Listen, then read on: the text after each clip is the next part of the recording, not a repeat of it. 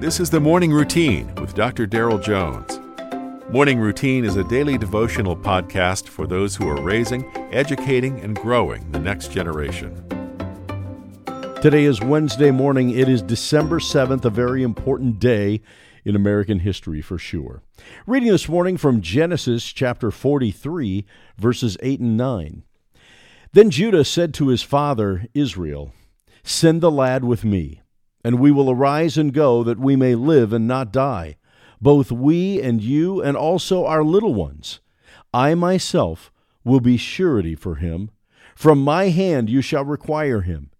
If I do not bring back to you and set him before you, then let me bear the blame forever.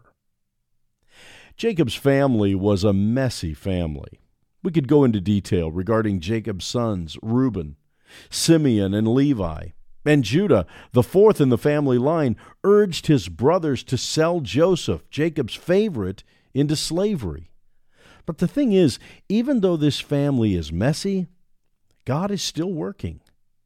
Due to time, we can't get into all the details, but in spite of poor decisions and abundant sin, the Bible gives us an incredible account of redemption, especially in the heart of Judah.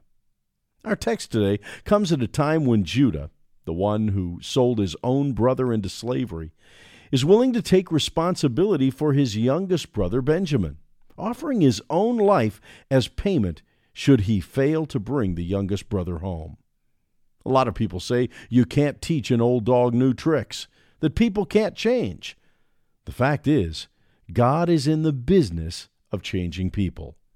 In Judah, we see a murderous, jealous man changed to a humble and honorable man willing to lay down his own life for others. Only the work of God can change a heart like that. And the same God who worked in the heart of Judah is the same God who works in us to do the same. He changed our hearts and drew us to himself.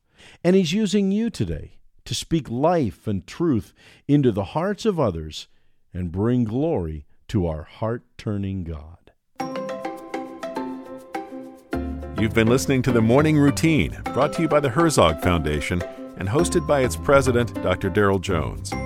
For more information, please visit herzogfoundation.com. To receive the morning routine as a daily email, sign up at morningroutinepodcast.com. See you in the morning.